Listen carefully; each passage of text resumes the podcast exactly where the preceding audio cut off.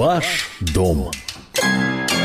Добрый день, уважаемые слушатели. Привет, Москва, Владимир Красноярск, Тверь, Тюмень, Барнаул, Екатеринбург и Волгоград. Здравствуйте также все те, кто слушает нас благодаря сети интернет и сайту fm.kp.ru. Да, это программа «Ваш дом», все о недвижимости. И э, позвольте представиться, меня зовут Инна Поцелуева. Вместе со мной в студии Елена Аракелян, э, «Комсомольская правда». Все проблемы с землей и недвижимостью – это все Лена. Лена, добрый день. Добрый день. И наш гость, член Совета гильдии риэлторов Москвы, Роман Вихлянцев. Здравствуйте, Роман. Здравствуйте. Э, собственно, the по какому поводу собрались? Э, сезон, весна стремительно наступает, уже как-то уже поздний ему, ее можно назвать. И все мы вспоминаем, как неуютно летом в городе. Как же хочется куда-то за город выехать. Ну и, в общем, кто-то в последний момент, э, то есть примерно сейчас, вдруг решает, что пора бы, наверное, купить себе дачный участок, а может быть и вместе с домом, чтобы, собственно, то самое лето комфортно с семьей провести э, где-то вне мегаполиса. И поговорим сейчас о типа бытовых проблемах при покупке, оформлении дачных участков, как их решать и с чем действительно вообще зачастую сталкиваются люди, покупая дома и участки. Ну, поскольку э, от дачной амнистии нам никуда не уйти, она нас настигнет, и будем мы счастливы, то, конечно, об этом, обо всем об этом тоже. А, Роман, ну, наверное, первый вопрос такой. Действительно, чаще всего с какими мошенническими схемами сталкиваются у нас граждане при покупке участков и домов за городом? Ну, у нас процесс формирования права собственности, он такой разнообразный был, были разные этапы, когда формировалось э, право собственности на загородку. Долгое время в каждом э, регионе Московской области были, по сути говоря, разные правила оформления документов. Естественно, все это не могло сказаться негативно, к сожалению, на том, что мы сейчас имеем с точки зрения документации. Потом появились новые явления, та же дачная амнистия. Вроде бы людям, с одной стороны, стало полегче оформлять право собственности, с другой стороны, неразбериха в чем-то выросла, в чем-то наконец-то происходит а, ее систематизация и приведение в некий порядок. И сейчас, в общем, а, я бы сакцентировал на, в первую очередь на земле, потому что если с правом собственности на строение более-менее стало все понятно, система действительно работает, то с землей все еще продолжается достаточно много точек, где право собственности оформляется по очень сложным схемам. А, может быть, а, могут быть проблемы с межеванием, могут быть проблемы с тем вообще, как само право собственности получалось. И в основном наши покупатели сталкиваются именно в проблем, с проблемами в зоне межевания. Ну вот, допустим, недавно столкнулись с такой проблемой.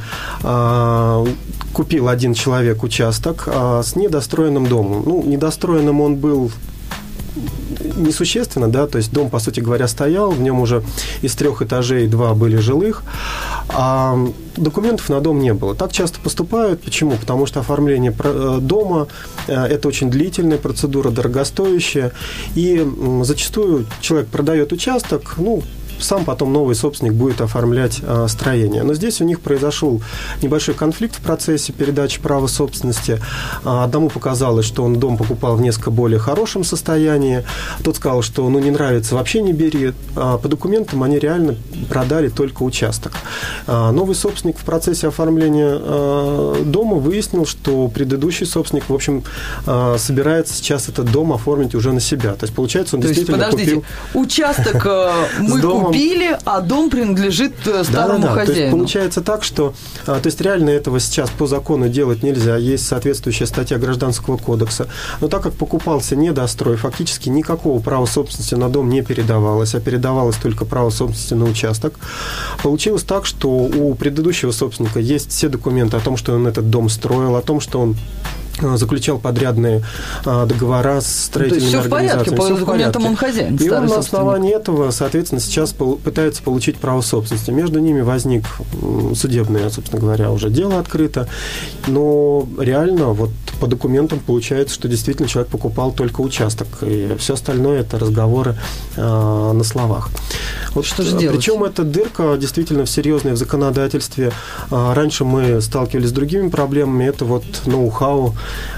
боюсь, что оно приобретет большие масштабы, потому что это частая ситуация на рынке загородки. Да, и там, наверное, получается по договору, что типа и деньги уплачены только за участок, да, да, а дом да, тут да. ни при чем, хотя да, на самом деле эта ситуация, и сумма, конечно, которая передана официально по договору, она, естественно, а, отражает только сделку купли-продажи земли, то есть все остальное это фактически покупка непонятно чего и законодательно никак не оформлено. А, такой вариант, например, арендованный участок, арендованная земля, там построен дом, и в итоге дом продается э, стоящий на арендованной земле. А, в какой-то момент срок аренды заканчивается. Что, что делать? То есть это вот тоже ситуация из мошеннических? Ну, это не совсем из мошеннических. Дело в том, что раньше э, это была довольно-таки типовая ситуация. То есть люди покупали дом, э, не получая никакого права собственности на землю. Ну, или его вообще не было. Да? То есть бывает так, что, допустим, договор аренды заключен на одно лицо, э, дом это, это же, этот же арендатор, собственно, в один момент построил, потом его продал. А, мы сталкивались с ситуациями, когда действительно после этого оформляется собственность на этот участок, хотя дом а, находится в собственности уже другого гражданина. А, с введением новых положений в законодательстве такая точка перестала быть актуальной, но так как процесс формирования с 90-х годов шел э, право собственности, есть э, документы, действительно, где участок принадлежит одному человеку, дом другому. И эта ситуация очень травматична, потому что зачастую получается конфликт между собственниками, и его улаживать очень тяжело. Как правило, это опять длительные судебные э, процедуры. Поэтому, если говорить о рекомендациях, я бы советовал не влезать вот в ситуации, где подобные правовые коллизии могут быть. Потому что договориться потом с собственником земельного участка будет очень тяжело. Я напомню, что это радио «Комсомольская правда». Вы слушаете программу «Ваш дом». И Роман Вихлянцев, член Совета гильдии риэлторов Москвы, здесь у нас в студии. Беседуем мы о том, обо всем том, что связано с загородной недвижимостью. Ну, дома, участки и как проще оформить, как э, не попасть в просак, как не стать жертвой мошенничества. Елена, тебе слово. Да. Во многих случаях а, реальный а, размер участка и а, тот размер участка, который по документам, в документах зафиксирован, они отличаются. А, ну уж не говоря о границах а, этого самого участка. И у ну, нас... Ну, собственно, вот мы к межеванию-то и да. подошли. У нас многие граждане уверены, что есть дачная амнистия, и всю лишнюю, лишнюю в кавычках землю можно легко оформить в любом случае вот по этой дачной амнистии. Продавцы зачастую э, такое понимание вопроса э, поддерживают. И вот характерное объявление. А, продаю участок, 20 а, соток, а, документы есть на 10 соток. Да вы не волнуйтесь, оставшиеся 10 вы оформите по дачной амнистии. Во что можно влипнуть в такой ситуации? Ну, вообще, место расположения и площадь участков – это действительно ключевой момент. Приходится, конечно, сталкиваться с очень разными ситуациями. Мы помогаем в рамках гильдии собственникам решать какие-то такие проблемы, если это вообще возможно. Но вот иногда люди покупают вообще непонятно как, а, да, вот то, что они хотят купить. Их приводят, показывают участок. Вот ваш участок от этого забора до этого забора. В принципе, конечно, есть а, зачастую какие-то документы, которые говорят, да, о координатах участка, но это координаты. Их привязка а, к реальной территории, вопрос достаточно сложный. Человек покупает этот участок, зачастую строит на нем дом. Потом в процессе уточнения границ участка получается такая ситуация, что реально его дом находится находится, там, залезает там крыльцом, верандой или вообще на частью площади соседа. дома на землю соседа. Сосед, естественно, начинает возмущаться, да, то есть возмущение принимает конкретные правовые формы, люди судятся, иногда судятся годами, и а, опять-таки, правовой опыт, прецеденты показывают то, что, как правило, решения суда принимаются в пользу а, сноса этого участка. А, сноса дома? Сноса дома, да, с этого участка. Причем, ну, либо договариваются о том, чтобы часть этого участка купить, но зачастую это цены абсолютно уже не рыночные. Ну, представляете, кто-то построил на вашем участке дом, да, вы, наверное, ему поставите все-таки цену, исходя Тройную. еще, да, из моральной компенсации ваших затрат. И, конечно, когда вы покупаете любой участок, необходимо необходимо уточнить, да, есть, вот вам говорят отсюда и до сюда, но э, как вы уточнить, вот где Да. граница участка? Да, что с э, GPS приезжать смотреть А, участок? Очень сложно. GPS тоже вряд ли. А скорее это вызывание, а, вызвать нужно межевого инженера. Эта процедура на самом деле достаточно сложная. Но такой комментарий, что а, у нас, естественно, специалисты тоже приобретают когда-то участки. А, Мы вот внутренние покупки обязательно осуществляем с присутствием, с присутствием межевого инженера. То есть, несмотря на то, что мы более-менее можем представить а, сами, где границы участка, но это всегда нужно точно уточнять. Что касается прирезок, то естественно, что вопрос это неоднозначный.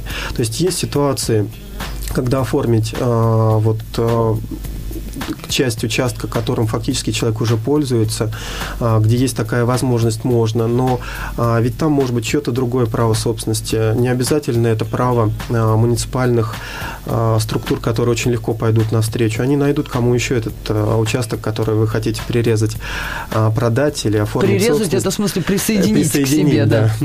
А, вот этот блок. Поэтому действительно, прежде чем покупать некие обещания о том, что можно что-то оформить, нужно обязательно этот процесс, а, э- эту процедуру уточнить. Вообще, возможно ли это, а, есть ли такой, э, такие ресурсы дополнительные, чтобы это было реально вашим. Роман, а вот такой щекотливый вопрос. Ме- Межевание ведь стоит, в принципе, не таких маленьких денег. Если, допустим, вот а, продавец, покупатель там вызывает межевого инженера, кто платит из них за его услуги? Ну, как правило, платит все-таки покупатель, потому что он является заинтересованной стороной. А, Это традиция. Ну, понятно, что мог- может быть иная договоренность, да, особенно если документы очень старые, то может и продавец это оплатить. В принципе, это по соглашению сторон. Э, Двое соседей, вот аналогичная ситуация, соседи решили как-то провести межевание, э, тоже вызывают э, инженера, но при этом, э, значит, один, вот я заинтересована в том, чтобы узнать границы участка, а сосед мой говорит, а мне не очень нужно, плати сама. Вот. При этом ведь должны все стороны явиться там и Да. прочее, прочее. Если какие-то спорные моменты возникают, как быть? Ну, платит все-таки тот, кто вызывает межевого инженера, это понятно. А по закону обязаны присутствовать все стороны, а, чьи участки межуют. Но по большому счету так происходит не всегда. То есть а, зачастую найти собственника очень сложно. Да, заброшенный И это- участок, он там пять лет не появлялся, это вообще большой риск. заросал. Да, большой риск. То есть, если ваш сосед вызывает межевого инженера, а, к сожалению, межевые инженеры люди, качество их работы разное, иногда там грамотность разная, они должны быть сертифицированы, но по большому счету это иногда очень, к сожалению, неквалифицированные люди, такое тоже бывает. А, Ну, человеческий фактор его никогда нельзя исключать. И а, иногда межевой инженер опирается в первую очередь на, по сути говоря, на то, что ему указывают. Да? То есть вот говорят, вот наша граница участка здесь, он начинает мерить, ставит эти координаты, особенно если документы у сторон очень старые, и межевание второго участка тоже не Ну, проводилось. Вообще-то, наверное, странно, если он опирается только на слова тех, Вы знаете, кто... может оказаться так, ну, показывает. примеры простые, да, был участок 3 сотки, стало 4 сотки. За счет чего эти а, 100 квадратных метров получилось? Ну, по сути говоря, непонятно, потому что есть два участка, каждый из них там по 4-5 соток, да, в округе, но откуда-то эти метры получились. А, то есть считается, что если фактически а, новая площадь появляется, то, э, в общем, она, ну, вот, коррективы права собственности вполне допустимы. А, Реально это приводит иногда к очень странным ситуациям. Нам приходилось сталкиваться а, с ситуацией в Владимирской области, когда а, приехали межевые инженеры, как-то померили, вообще непонятно как. И получилось так, что исторически вот дома стояли на своих участках, да, есть заборы, есть там исторические справки о том, что они так стояли, но по документам каждый дом стоит на участке, по сути говоря, соседа. То есть он Может, только какую-то всю границы... деревню сносить. А, то есть он границей а, строения попадает только на свой участок, а, но сам дом находится на соседской земле. Это плохо, плохо сработали межевые инженеры. А, Да, то есть как они мерили, какие там цифры подставляли. Причем вот профессионал смотрит, ему понятно, что просто межевики напутали. А между некоторыми соседями, конкретно между вот людьми, которые к нам тоже обратились, у них уже суды идут, да, опять-таки о том, что он построил на моей земле.